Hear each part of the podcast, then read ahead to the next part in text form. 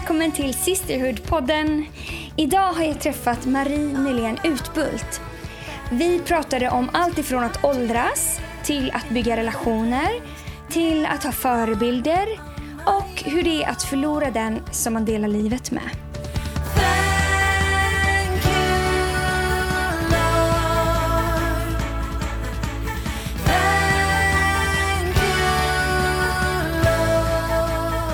Välkommen till Sisterhood-podden, Marie. Tack, vad trevligt. Premiär idag. Ja, jättekul. Men du, var drog du ditt första andetag? Det drog jag på Danderyds sjukhus. Så du är en riktig 08? Ja. Jag tycker att jag är 08. Men en del som är födda precis inom tullarna, de tycker att jag är från landet. För jag är från Danderyd. Just det. Ja, så det har jag hört större delen av mitt liv med de jag har levt nära. Men jag tycker att jag är 08 i alla fall. Ja. Växte du upp i Danderyd? Växte upp där. Jag har gått i skolor och gymnasium där. Och mina föräldrar bodde där sedan långt tillbaka. Min mormor bodde i samma hus. Och ja, de sålde det någonstans på 80-talet sen då. Ja. Mm. Hur såg din familj ut när du växte upp? Det var mamma, pappa, stora syster och en storebror. Så jag var den här lilla ungen. Ja. Var fick du en massa smeknamn. Jag vet inte, jag tycker ju inte det. Men kanske. Det får du fråga mina syskon. Jag trivdes med att vara lilla syster i alla fall. Ja, vad jag tyckte det var trevligt. Hur ser din familj ut nu? Den ser ut så här att mina barn, 3 barn, en 2 pojkar och en flicka i 30-årsåldern alla 3. Och svärbarn och så ett antal barnbarn, underbara. Och sen så har jag nu då lagt till lite bonusbarn då i nu, om du frågar nu. Ja. Så nu har vi, Roland Utbult och jag, 5 barn ihop. Lasse och jag hade 3 och Roland och jag har 5. Ja. Och där är det respektive och lite barnbarn också då. Vad härligt. Ja, det är jättehärligt. Vad gör du helst på en ledig dag? En ledig dag, då försöker jag ha först och främst planera den så att den är klocklös eller tidlös eller måstelös. Det är det viktigaste. Mm. Sen kan jag göra alla möjliga saker som jag tycker är skönt, roligt. Ta lite mer tid med att läsa ordet, lyssna på lovsång och vara med Jesus en stund, lite extra. Springa kanske lite extra. Göra något mer träningsmoment extra. Och sen då kan jag fika lite extra också då. Just det. Och sen träffa familjen.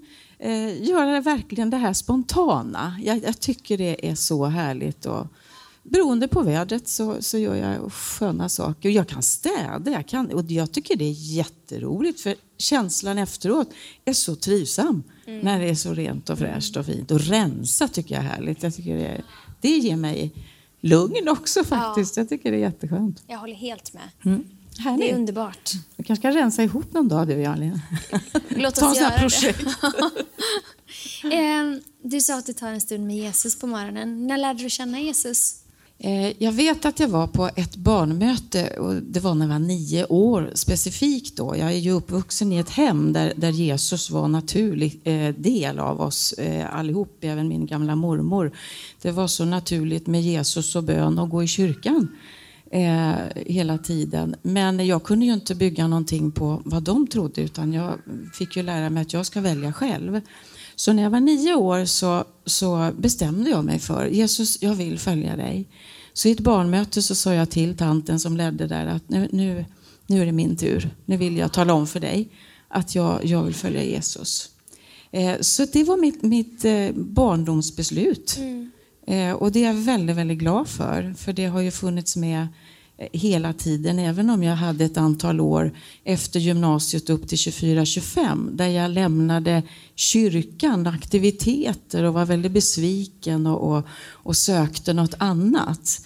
Men jag hade ju där inne absolut min gudstro, det förnekade jag aldrig, men jag lämnade, vad ska jag säga, själva livet runt omkring och engagemanget och sådär. Men sen när jag var 24, när jag fyllde året jag skulle fylla 25, då hade jag sökt i filosofi och psykologi och intellektuella kretsar. Jag älskade det.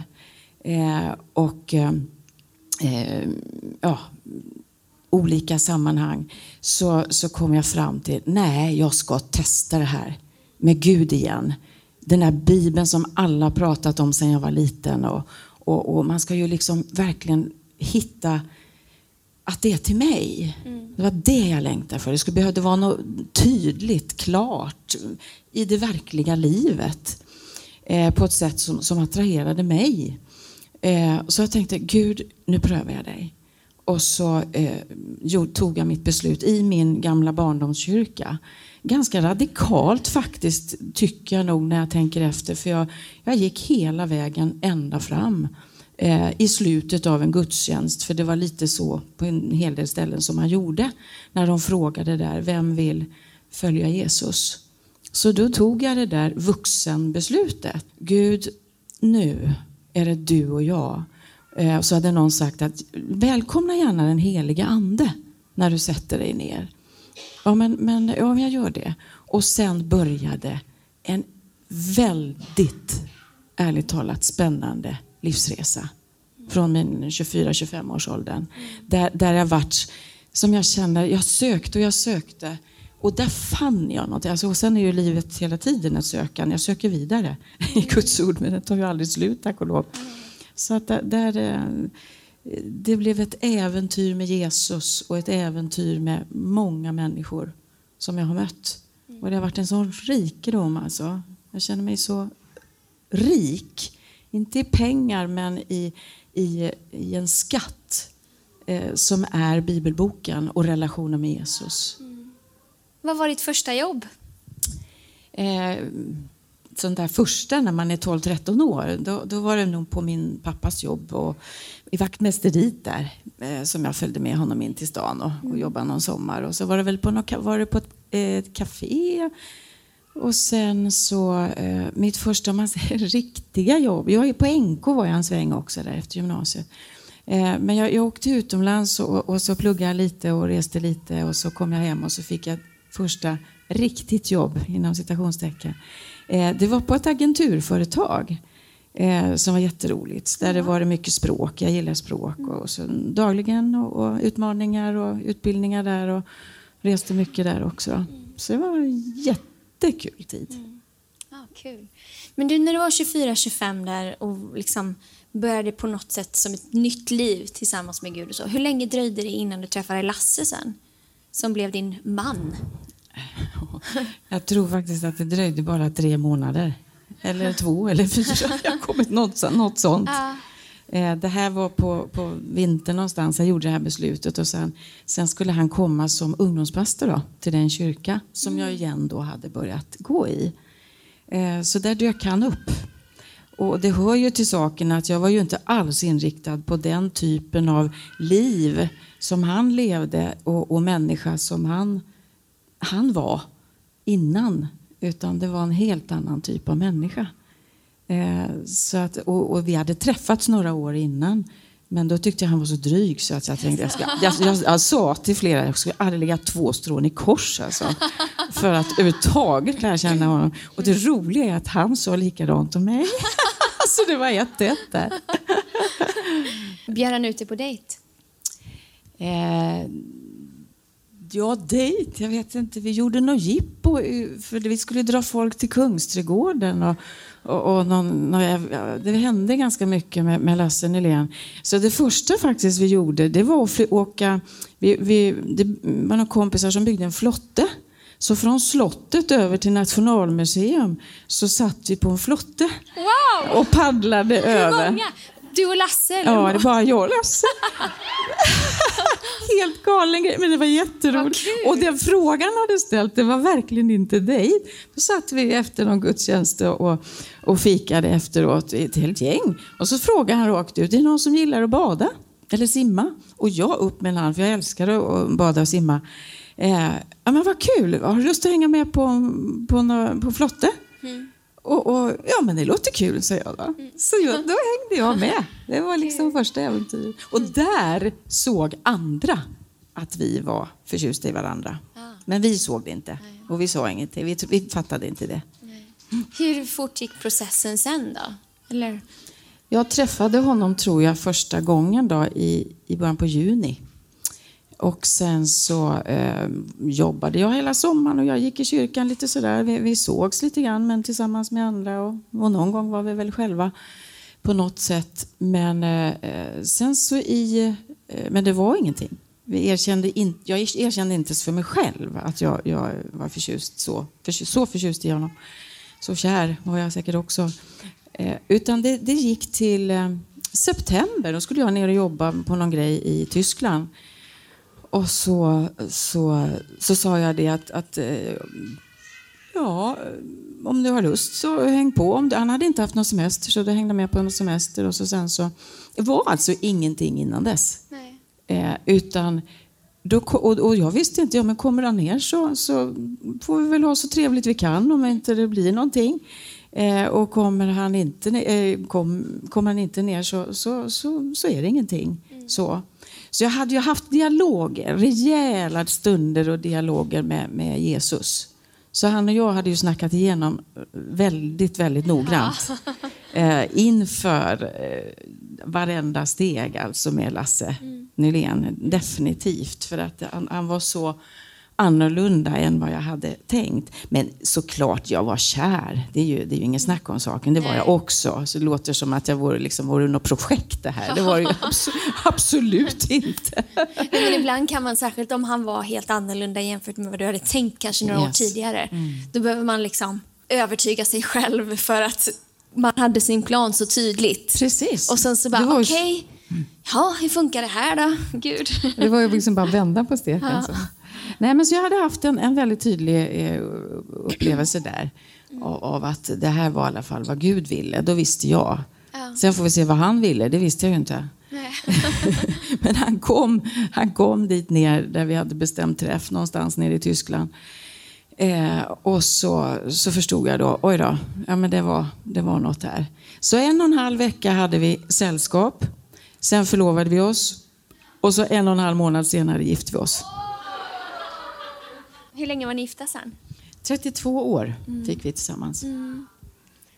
Och någonstans när ni hade träffats och gift er, och jag vet inte, hur föddes Levande familjer? Det var väldigt långt senare. Det var 97 då. Då hade vi varit gifta i 17 år tror jag måste det ha blivit då. Då mötte vi en rad människor.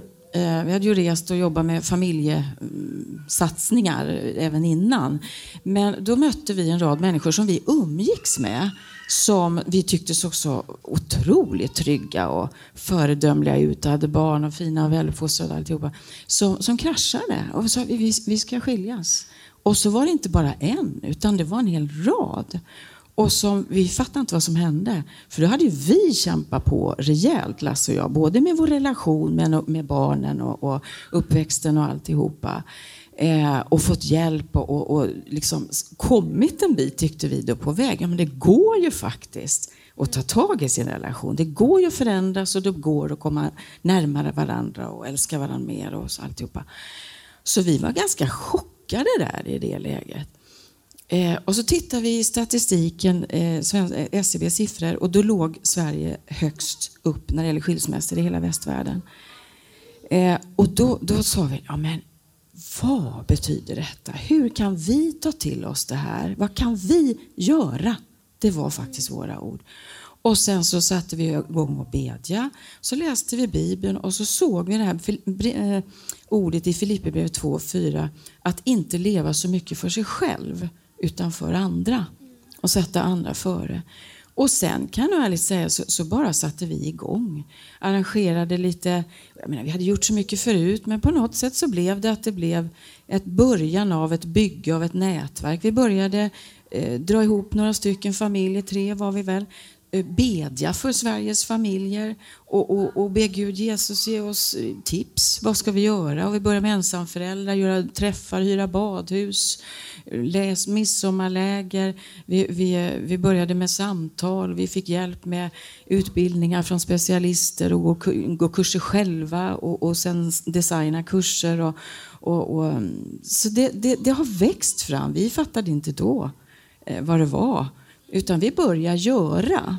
Vi gillade inte det där riktigt med bara visioner där det står en etikett. Och så är inte det någonting i flaskan. Och så är det många flaskor som inte blir fyllda. Utan vi har alltid haft den andra principen. Även från mitt gamla hem. Vi gör någonting. Här och nu. Jag kan inte göra där. Utan jag gör vad jag kan här. Och då får det visa sig. Vad det blir. Blir det bra? Wow! Blir det dåligt? Förlåt, vi går vidare och tar nästa grej. Så att det har växt. Sen blev vi många familjer som vill hänga på och tror att familjen är viktig. Det blev en rikstäckande organisation och satsning på alla möjliga olika sätt och vis. Men kärnan skulle jag säga i levande familjer, och i de här 20 åren har jag alltid varit att ha det här budskapet, det är alltid möjligt.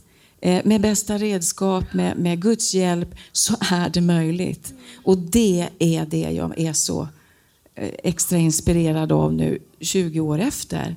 Att hjälp var många människor som jag har fått se, bara jag. Och då är det många fler som hjälpt till och så många som inte vi vet liksom har fått tag på budskapet och fått stöd ändå och vägledning. Men alltså så många där det har sett hopplöst ut och säger det själva och har gått från den ena till den andra.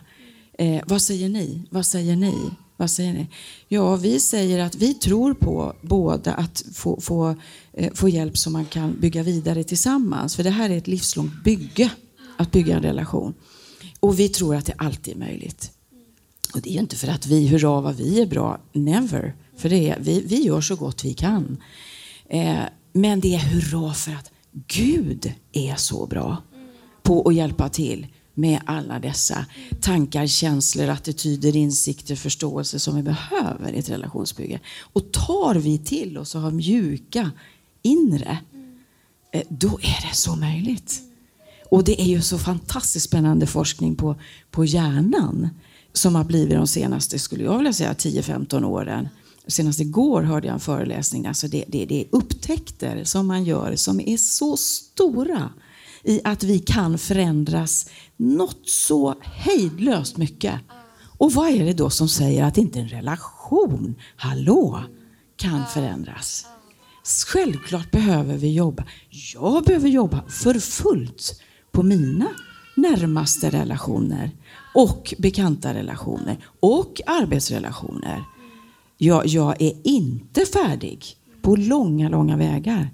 Så ibland kallas det att man är någon expert. Jag skulle säga, jag är jag vill vara en relationsbyggare bland många, många, många andra. Jag behöver andra och andra tror jag behöver mig. Det är väldigt intressant det här med hjärnan, för jag vet att för kanske 10-20 år sedan då trodde man att hjärnan inte kunde förändras. Yes. Att den liksom var som den var. Men som du säger, som vetenskapen säger nu och forskningen, att vi kan forma våra hjärnor, vi kan påverka våra hjärnor och våra tankar och man kan liksom förnya sitt sinne som det står i Bibeln. Det Guds ord har sagt det alltid, men nu säger vetenskapen samma sak. Ja, väldigt, väldigt coolt. Så fantastiskt. Men hur såg livet ut då när ni liksom började fundera på vad ska vi göra och när ni skulle starta levande familjer? Vad gjorde ni då i livet? Var det naturligt för er att starta grejer, så här, initiativ? Alltså på något sätt, gifter man sig med ett original som inte går att beskriva i ord så får man vara beredd på att starta grejer från dag ett, skulle jag säga. Så jag hade ju fått viss träning där, om man säger 17 år då. Så att det var jag och grejen är att parallellt har jag jobbat med rätt vanliga andra yrken än skola och företag och lite olika saker. Så att då var jag någon studierektor, tror jag, den tiden. Så jag jobbar ju vidare och sen så har jag fasats in då i det här med levande familjer. Så vi har ju rest och vårt resande har ju också varit nästan från dag ett över Sverige. Och så. Med barnen? Och... Med barnen, det var husvagn ibland. Vi hade köpt ett nytt hus någonstans. Det var Borås tror jag vi bodde då. Vi har ju flyttat väldigt mycket på gott och ont. Vi trodde det var gott, men efteråt så här så förstår man att det var inte bara gott. Utan det var nog, hade nog varit bra, men det var det stilla lite grann också för barnens skull då. Men vi gjorde så gott vi begrep. Och sen så bodde vi ibland i husvagn mera. Vintertid uppe i Sälen och sommartid på Öland. Ibland hade vi bott längre i husvagn än vad vi bott i vårt nya hus. Så det var några månader vi bodde i det huset tror jag. Men vi älskade vår husvagn. Det var vårt liv. Så alla vi fem älskar husvagn. Ja, vad härligt. Man ska ha husvagn. Det är en låt som går. Hur många föreläsningar eller predikningar tror du att du har gjort? Jag måste vara ärlig, jag har ingen aning. Jag har verkligen inte fått några noteringar. Jag känner så här, jag säkert... Om jag bara dröt så där, räknar år och räknar helger och räknar tillfällen så är det säkert... Jag vill inte säga något så, för det låter det som att jag skulle vara så hiskeligt drillad och kunnig, så jag säger ingen siffra. Hur många samtal tror du att du har haft? Det var några nollor där och det var några nollor på samtal. Det är det ju, för jag har ju levt i ganska länge. Men jag vill vara superärlig. Jag är i lärande. Och jag strävar och jag slipar och jag är inte färdig. Men jag sträcker mig. Jag tycker det jag har lärt av både misstag och det som är bra, det vill jag liksom sortera ut och behålla det som är bra och stretcha och lära vidare. Träna vidare. Och i alla möten med människor är ju en rena... Det är ju det som är skolan. Livets skola. Vilken undervisning och fascination över att möta en människa och berättelser. Men du, det här med att leva länge. Jag vet inte, du sa att du har levt ganska länge. Hur tycker du? För jag märker ju bara att bli äldre. Vårat samhälle är ju, blir någon sorts ungdomshets. Man ska liksom se hur ung som helst. Och det är ung, du vet att man ska vara ung. Jag vet ju bara när man fick sitt första barn. Då såg ju inte kroppen ut som den har gjort innan. Och inte andra barnet heller. Och sen med åren så... Ja, så blir det så det blir. Hur gör du? Hur har du gjort för att liksom tycka om att åldras eller tycka om dig själv när kroppen ser ut när den förändras? Åldras med grace. Jag tittar på mitt inre. Jag sätter på mig stora kläder som den tröjan jag har idag ungefär. Och så tittar jag på mig. Nej, jag faktiskt så visst, det är klart jag tittar mig i spegeln och tänker, käre värld, här skulle du behöva både det ena fyllas ut och dragas in både här och där. Såklart.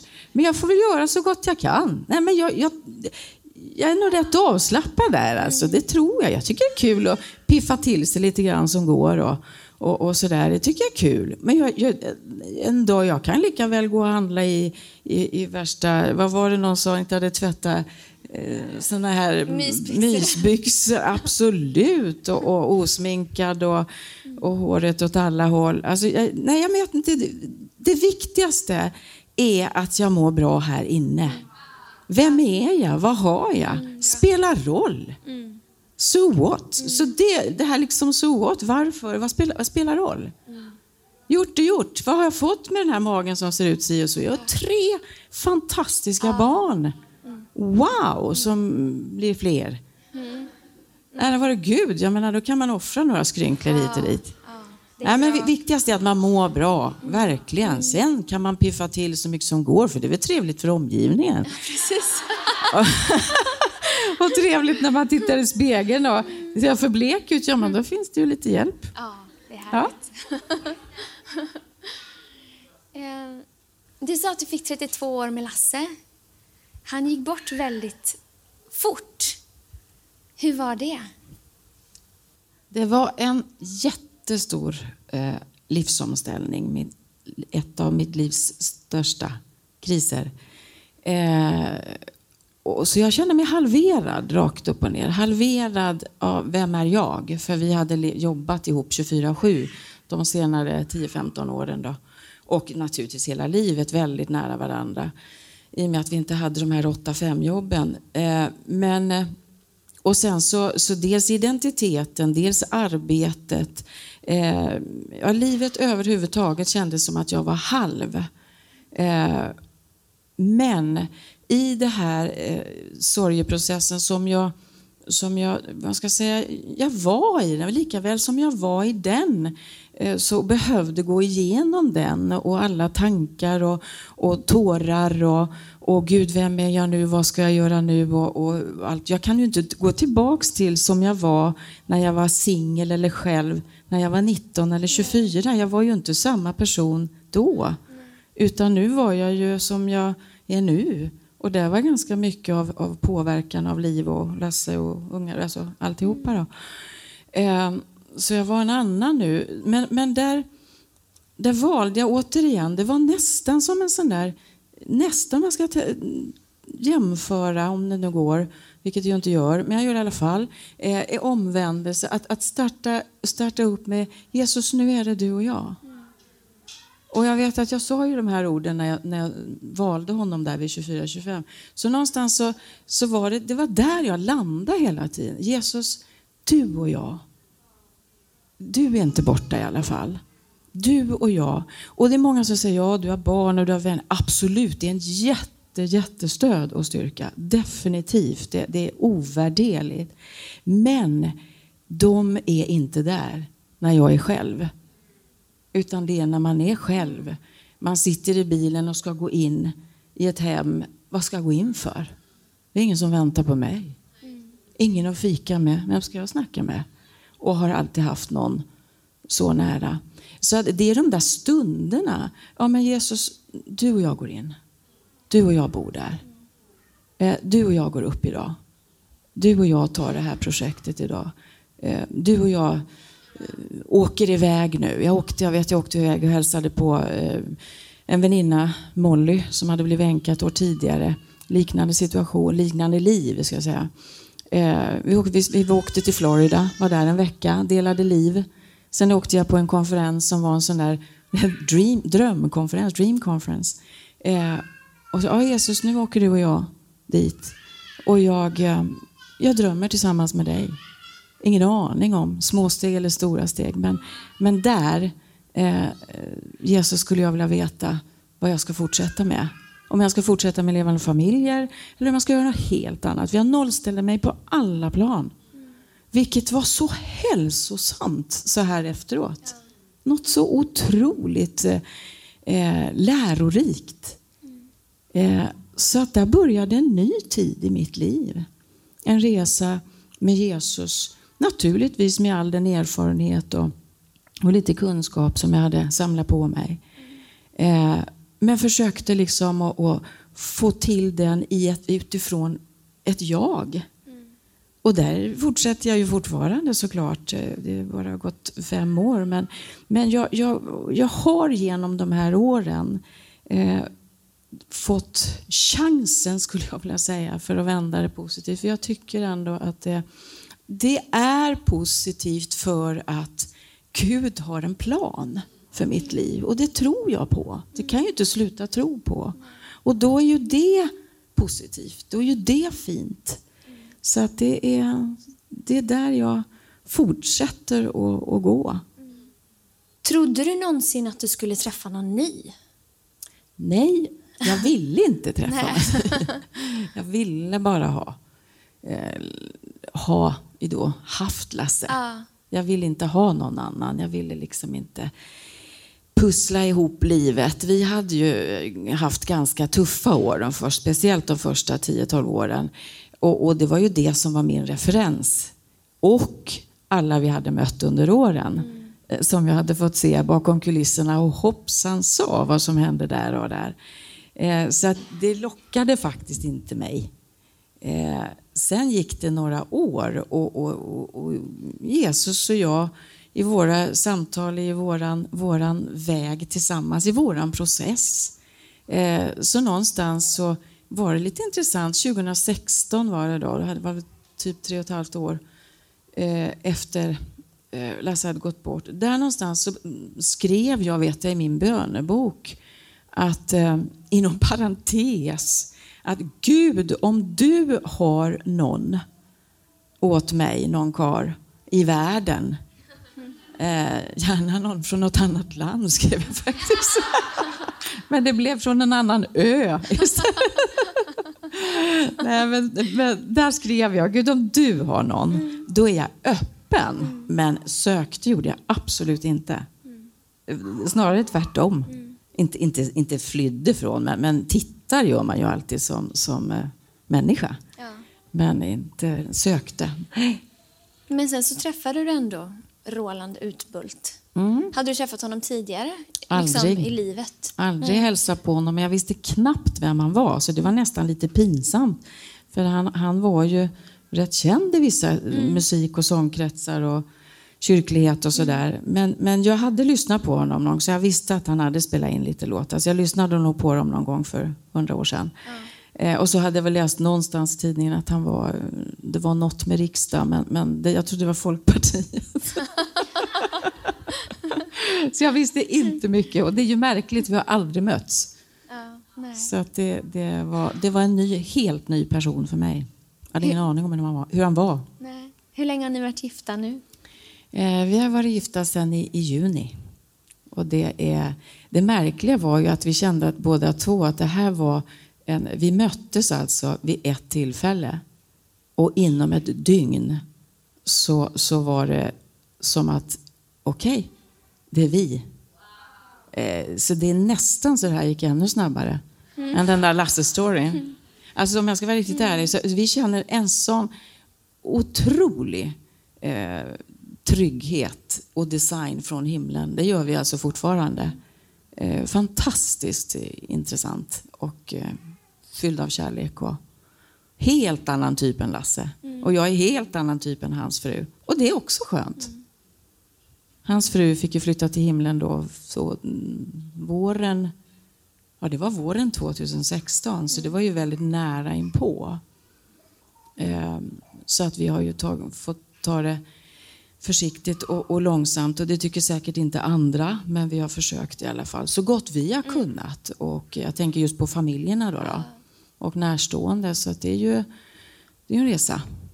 Men idag och sakta men säkert i processen så är vi väldigt goda, nära, varma relationer med Roland i min familj och jag i hans familj, de är hans barn, som också är fantastiskt.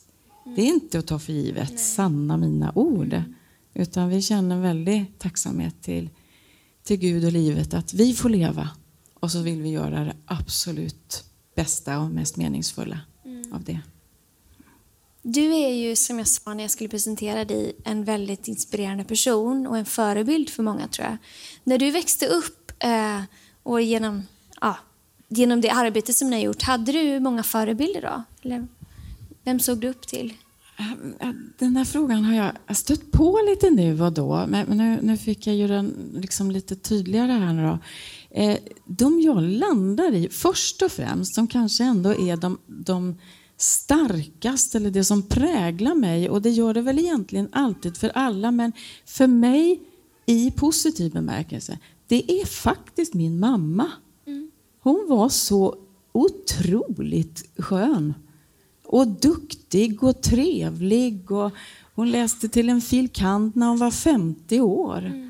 Och sen jobba, och liksom det var liv hela tiden. Massor med människor, alltid folk hemma och social, engagerade i kyrkan. Så på något vis så i alla delar är yrkesmänniskan mamma.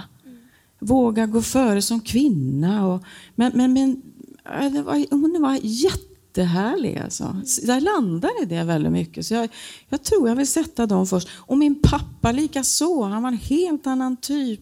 Och menar ekonomen och siffror. Och det ska vara ansvar och det var noggrann. Och någonstans lockade det mig också. Så jag är också lite intresserad av de där bitarna. Och så mammas språkliga bitar. Det var väl mera lite intressen. Men också med fars ansvarskänsla. Att fullgöra, alltså verkligen... Lämna aldrig halvdant. Gör alltid ditt bästa. och hjälpa andra. Han hjälpte massor med små ensamma tanter med deklarationer och bouppteckningar och grejer. Nej, de är nog mina föredrag. Sen, jag ska snabba mig på här, klockan går. Men sen tycker jag också att förebilder växlar. Jag skulle vilja säga så här, Lina, du är en förebild för mig. Yngre människor som jag får se, wow, vad de blomstrar. Hallå Marie, hur är det med dig? Går min fråga tillbaka. Människor jag mött, pastorer, ledare, konferenser jag åker till. Color till exempel. Wow! Och jag kan sträcka mig mot någonting. Så för mig är det inte bara en person, utan det är absolut, och en del gamlingar, riktigt saliga, härliga, galna tanter, farbröder som älskar Jesus och kör järnet med att leva livet. 80, 90, 100 bast. Det är ju häftigt. Och tanten som var 105 år som var ledsen för att hon inte kunde åka skidor längre. Ja, det är definitivt ett föredöme. Verkligen. Men du, vad drömmer du om nu? Jag drömmer om nya spännande äventyr. I resande, i möten med människor, i att leva ett meningsfullt liv. I att söka Guds, alltså skatterna. I Herrens skattkista. Hitta mera guld i vad Gud har att ge för mig och för Åland och för mina barn, svärbarn, barnbarn, närmaste. Hela tiden. Försöka, man skulle vilja klona sig många gånger, försöka finnas till för sina närmaste mest. Och sen för alla andra. Jag vet att det inte går, men jag vill sträva efter att se, jag är hungrig som bara den fortfarande. Jag är nyfiken, jobbigt nyfiken för att få se vad kan det här innebära? Vad kan det här betyda? Böcker, traven ökar, men jag har inte hunnit läsa dem allihopa. Så jag tror att jag ska läsa mycket och resa mycket, leva livet, leva hjärnet så mycket jag förmår i hans kraft och tillsammans med många andra som jag behöver. Tusen tack Marie, du är fantastisk. Tack för att du är här idag. Livet har verkligen många väntade och oväntade säsonger. Och vi väljer ju inte alltid de säsonger vi kommer in i. Men vi kan alltid välja vad vi vill göra i den säsong vi är i. Och vem vi vill vara. Och Gud, han är alltid trofast. Han lämnar eller överger oss aldrig. Och han vandrar med oss genom alla äventyr i livet. Med Gud är allting möjligt. Han är för dig och han är med dig. Glöm inte det.